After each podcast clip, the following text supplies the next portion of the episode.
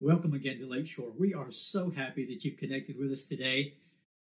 You may remember me telling you about a report of an older lady that was pulled over by a police officer for speeding. When uh, the officer came to the uh, car window of the woman, he said, uh, Ma'am, you were speeding. She said, Oh, I see.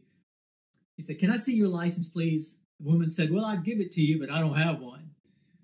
He said, Well, you don't have one? She said, No, I lost it four years ago for drunk driving.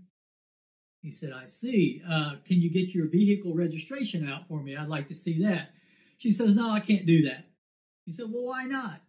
She said, Well, I stole this car. She said, Stole he said, Stole it? She said, Yes, I, I stole it and I killed and hacked up the owner. The officer said, What? You did what? She said, Yeah, his body parts are in plastic bags in the trunk. Uh, you can look if you want to see it. Well, the officer looked at the woman slowly and he backed away from the car and he went back to his car. He said, Whatever you do, don't go anywhere. And he called for backup. He, he just thought he had a terrible situation on his hands. Within five minutes, a whole uh, bunch of police cars circled the woman's car. And, and one of the senior officers got out to take charge of the situation. And he approached the car with his gun drawn and said, Ma'am, my officer tells me that. Uh, that you've uh, been giving him some answers that aren't really uh, satisfactory for him. I need to get clear on what's going on here. Would you step out of the car, please? She said, Sure, officer, I'll be glad to. So she got out of the car and said, Is there really a problem, officer? She said, Yeah. He said, Yes.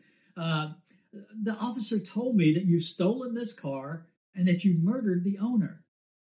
She said, Stolen the car? Murdered the owner? I, I, that's not true at all. I don't understand what you're talking about. He said, Yes, could you please open the trunk of your car? So she went around the back and opened up the trunk of the car.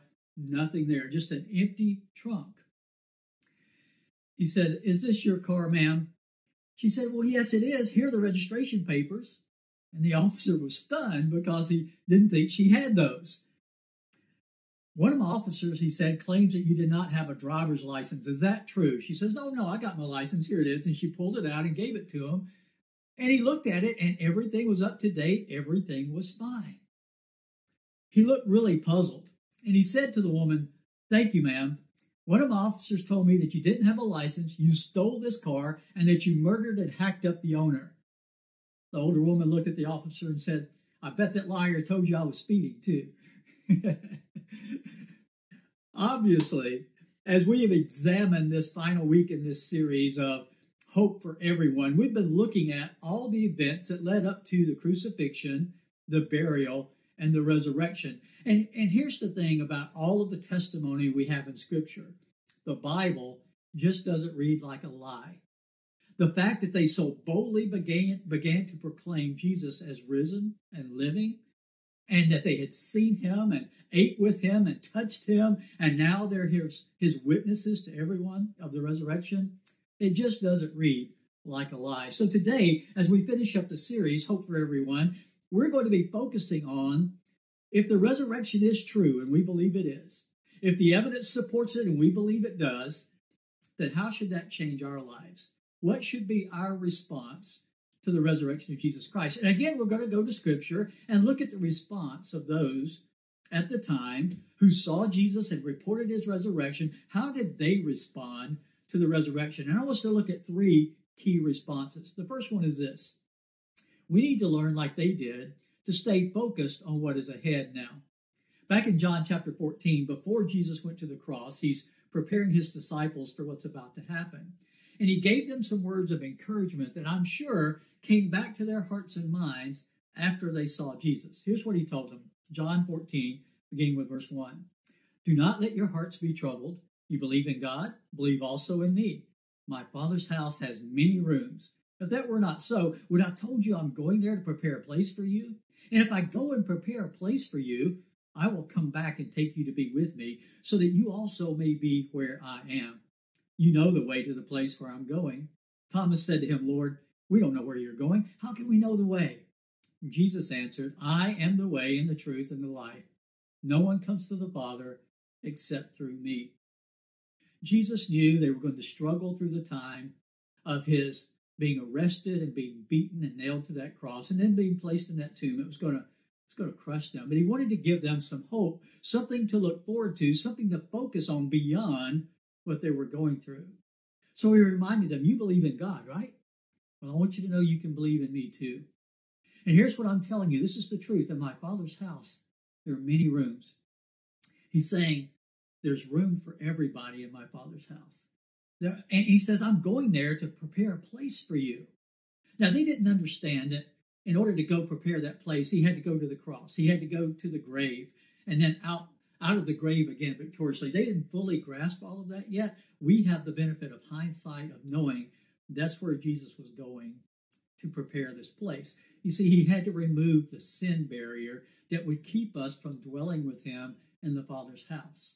And so his payment on the cross, that's where he was going. He was going to take care of that for us so that he could then come back and get us and take us to be with him there forever. So when we think about our response to the resurrection, one of the responses should be that means we can look forward to something magnificent, something wonderful. Jesus conquered sin and conquered death, and because of that, we can look forward to our own resurrection, the time where Jesus is going to come back and get us and take us to be with him forever. In Acts chapter 1, beginning with verse 1, uh, Luke, who also wrote the Gospel of Luke, writes the book of Acts, and he begins that book this way. In my former book, Theophilus, I wrote all about all that Jesus began to do and teach until the day he was taken up to heaven, after giving instructions through the Holy Spirit to the apostles that he had chosen. So he reminds Theophilus of the gospel that he had written, the Gospel of Luke, where he talked about the life and ministry of Jesus and all the miracles that he did, leading right up to the time that he died on the cross and rose again. And then he reminds them in verse 3 after his suffering, he presented himself to them and gave many convincing proofs that he was alive. He appeared to them over a period of 40 days and spoke about the kingdom of God. On one occasion, while he was eating with them, he gave them this command Do not leave Jerusalem, but wait for the gift my father promised, which you've heard me speak about. For John baptized with water, but in a few days you'll be baptized with the Holy Spirit. Then they gathered around him and asked him, Lord, are you at this time going to restore the kingdom to Israel? And he said to them, It's not for you to know the times or dates the Father has set by his own authority, but you will receive power when the Holy Spirit comes on you and you will be my witnesses in Jerusalem, in all Judea and Samaria, and to the ends of the earth. After he said this, he was taken up before their very eyes, and a cloud hid him from their sight. They were looking intently up into the sky as he was going, when suddenly two men dressed in white stood beside them. Men of Galilee, they said, Why do you stand here looking into the sky? This same Jesus who has been taken from you into heaven will come back in the same way you've seen him go into heaven. So Luke reminds us all that before Jesus ascended back to the Father, after his resurrection now, he's visiting with his disciples and teaching them, and he's telling them, you need to look ahead now to what's coming, something that it's a mission that I have for you, that, that you'll be empowered to begin. So wait in Jerusalem until you receive this power from the Holy Spirit. And then here's what's going to happen. You are going to begin to be my witnesses. It's going to start in Jerusalem, and then it's going to spread to Judea and Samaria and to the rest of the world. And he tells them, I want you to be focused ahead on that mission. And he reminds them, the angel reminds them then, after Jesus ascends, that this same Jesus they saw go up into heaven is going to return, just like he said. So he gives them something to look forward to the mission that he's calling them to, and they need to be doing that mission, sold out to that mission until they see the fulfilled promise of Jesus coming back again. That mission is referred to also in what we call the Great Commission in Matthew 28. Again, Jesus is speaking to them before he ascends back to the Father. And in verse 18, it says, Jesus came to them and said, All authority in heaven and on earth has been given to me. Therefore, Go and make disciples of all nations, baptizing them in the name of the Father and of the Son and of the Holy Spirit, and teaching them to obey everything I have commanded you. And surely I'm with you always to the very end of the age.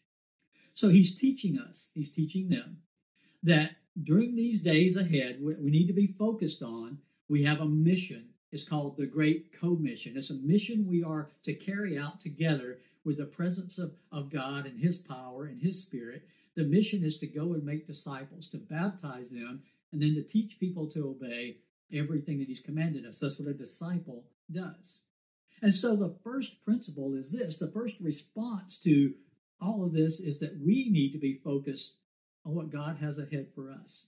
Since Jesus raised from the dead, we are now in the last age of the earth. And during this last age, as we wait for Jesus to come back, we have the most important job in the world to do.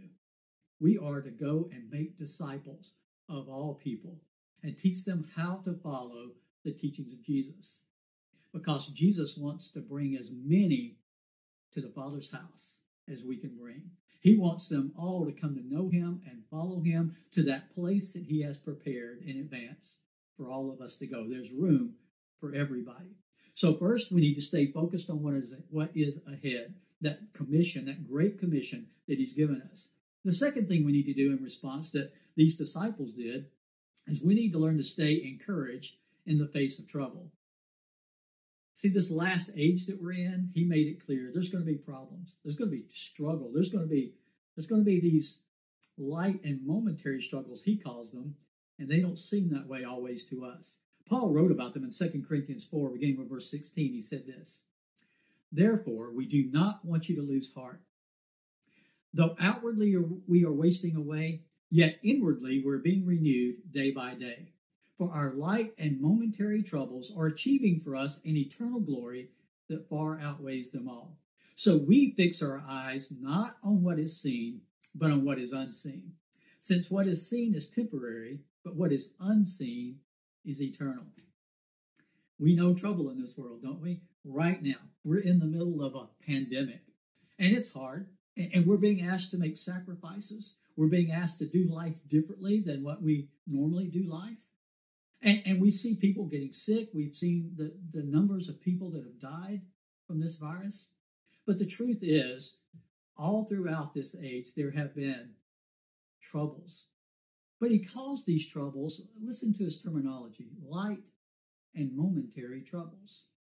It doesn't feel light right now, does it?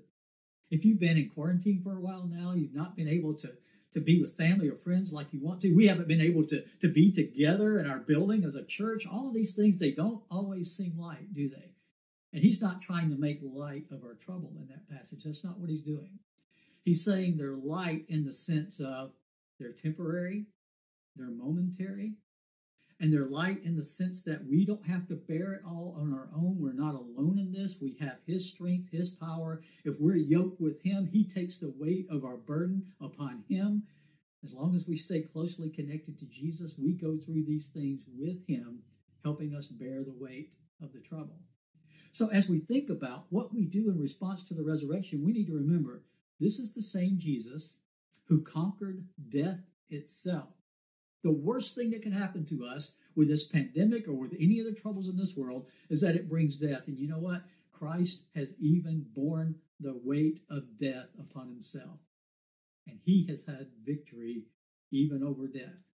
So, partnered with Jesus, connected to Jesus, we can face even the worst of things.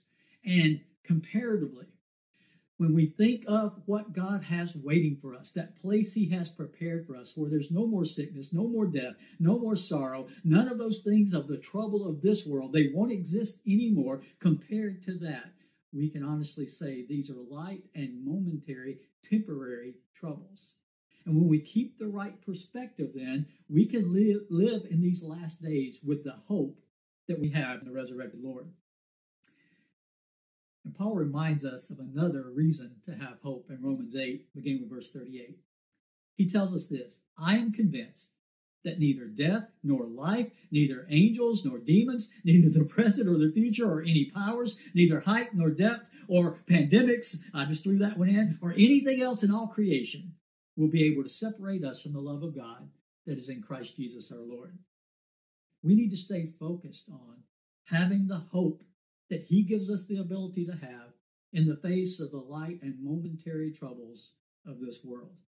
And even when they don't feel light, we can take the weight of those burdens and yoke together with Jesus, we can allow Him to help us bear up under the weight that we're feeling. So we need to stay focused on what is ahead. And we need to stay encouraged in the face of trouble. And there's a third thing we need to do in response to the resurrection that these disciples did. And that is we need to learn to stay invested in the things that will last, the things that are not temporary things. In Colossians 3, beginning with verse 1, Paul wrote these words Since then you have been raised with Christ, set your hearts on things above. So he's writing to Christians, people who have already uh, made the decision to follow Jesus as disciples of Jesus, and, and we're connected into his resurrection power there. And since we've been raised with Christ, he says, set your hearts on things above, where Christ is seated at the right hand of God. What a great reminder. Jesus didn't stay in that tomb. He, he rose from the dead. They saw him. They spent time with him. He ascended back to the Father. And where's Jesus now? He's at the right hand of the Father. He is seated on his throne in power, reigning there right now for us. So he says, Set your minds on things above, not on earthly things. For you died, and your life is now hidden with Christ in God. When Christ, who is your life, appears, then you also will appear with him in glory. Here's the assurance.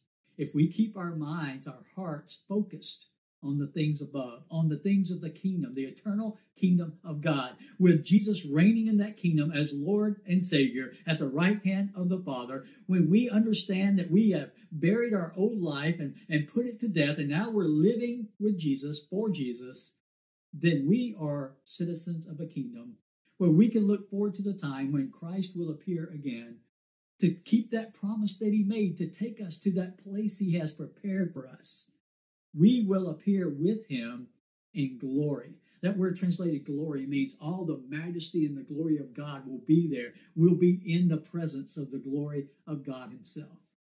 We need to stay invested in, focused on the things that will truly last.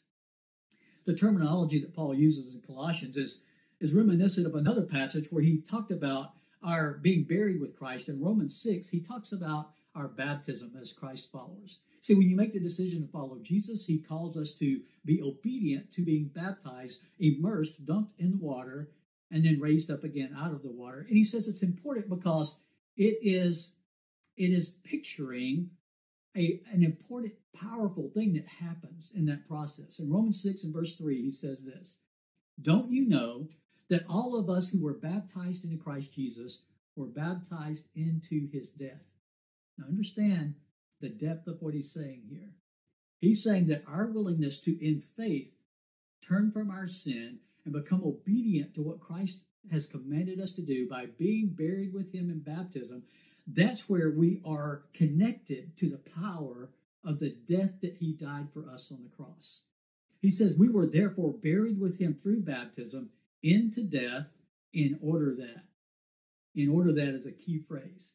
He's saying, I don't want you just to be buried and die. That's not the point of this. That's not the, the purpose of this. The purpose is, is to connect with that death because of what that death does for us.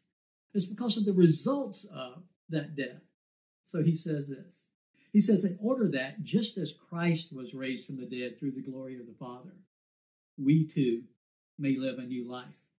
He's saying it is being it is by being connected to that death the price that Jesus paid there on the cross, that we can be united with him, not just in the death part of what he did, but in the resurrection part of what he did. You see, Jesus did die on that cross. He paid the price. The blood was shed, but he did that to lead us to the victory of the resurrection that came just three days later. We connect not only with his death and baptism, we connect with his resurrection. So he went on to say in verse 5 for if we've been united with him in a death like this, we will certainly also be united with him in a resurrection like his. You see, if we're united with him in his death, that's the payment that's been made in full for our sins. And when we get united with him in his death, here's what it does for us it takes the sin away so that we now can be united with him in his resurrection, in the victory that he won for us over sin and death. Friends, if you've not yet made that decision to, to make Jesus the Lord and Savior of your life, to turn from your sin, to be obedient in baptism, you can make that decision today. You can follow through with that obedience in baptism at any time that you make that decision. It simply takes enough water for you to be dunked under the water. That's all. And you can do that even today. And if you need some help or some guidance or some instruction on that, all you have to do is contact us and we'll be happy to follow up with you and help guide you through that process. And if you've already been baptized into Christ, here's the thing you're already connected not only to his death, you're already connected to his resurrection. You already have resurrection power in you. So moving forward from, from this time on, we need to understand we've got to look ahead to what God has called us to. If we are in Christ, we have a mission. It's the most important mission in the world to go and make disciples of others so that they can come with us to that place Jesus has prepared for us. And moving ahead in the troubled world that we live in, we can face those troubles with hope and confidence and assurance because of the resurrection and we can keep our hearts and our minds focused on things above because we know that this is not all there is. The resurrection proves that our lives do not end here. So, whatever troubles we've had, whatever struggles we've had to go through, they are temporary, momentary struggles. I love how Paul writes in 1 Corinthians 15 and verse 55 Where, O death, is your victory? Where, O death, is your sting? The sting of death is sin, and the power of sin is the law. But thanks be to God, He gives us the victory through our Lord Jesus Christ. But He didn't stop there. He said, as a result of that, here's what you need to do. Therefore, my dear brothers and sisters, stand firm. Let nothing move you. Always. When? Always. In the face of a pandemic? Yes. In the face of financial struggles? Yes. In uncertainties? Yes. In the face of marriage troubles? Yes. In the face of divorce? Yes. In the face of anything, any trouble in this world, stand firm. Always give yourselves fully to the things that really matter. He says, give yourselves fully to the work of the Lord. Why? Because you know your labor in the Lord is not in vain. You know that what you do for Jesus while you're on this earth in these last days, as we look forward to his coming, when you focus on and give your life and your resources and your talents and your energies to the things of the kingdom, you know your life will not have been lived in vain. And you know where your life will be leading to that place that Jesus has prepared for you. We want you to be with us in that place. Let's pray together. Father, as we prepare now to have a time of remembrance of that communion meal that you went to the cross to provide the, the, the, the, meaning of that meal for us, the bread representing the body, the juice representing the blood. Father, help us to focus. Help us to remember that the resurrection means that we have every reason to have hope.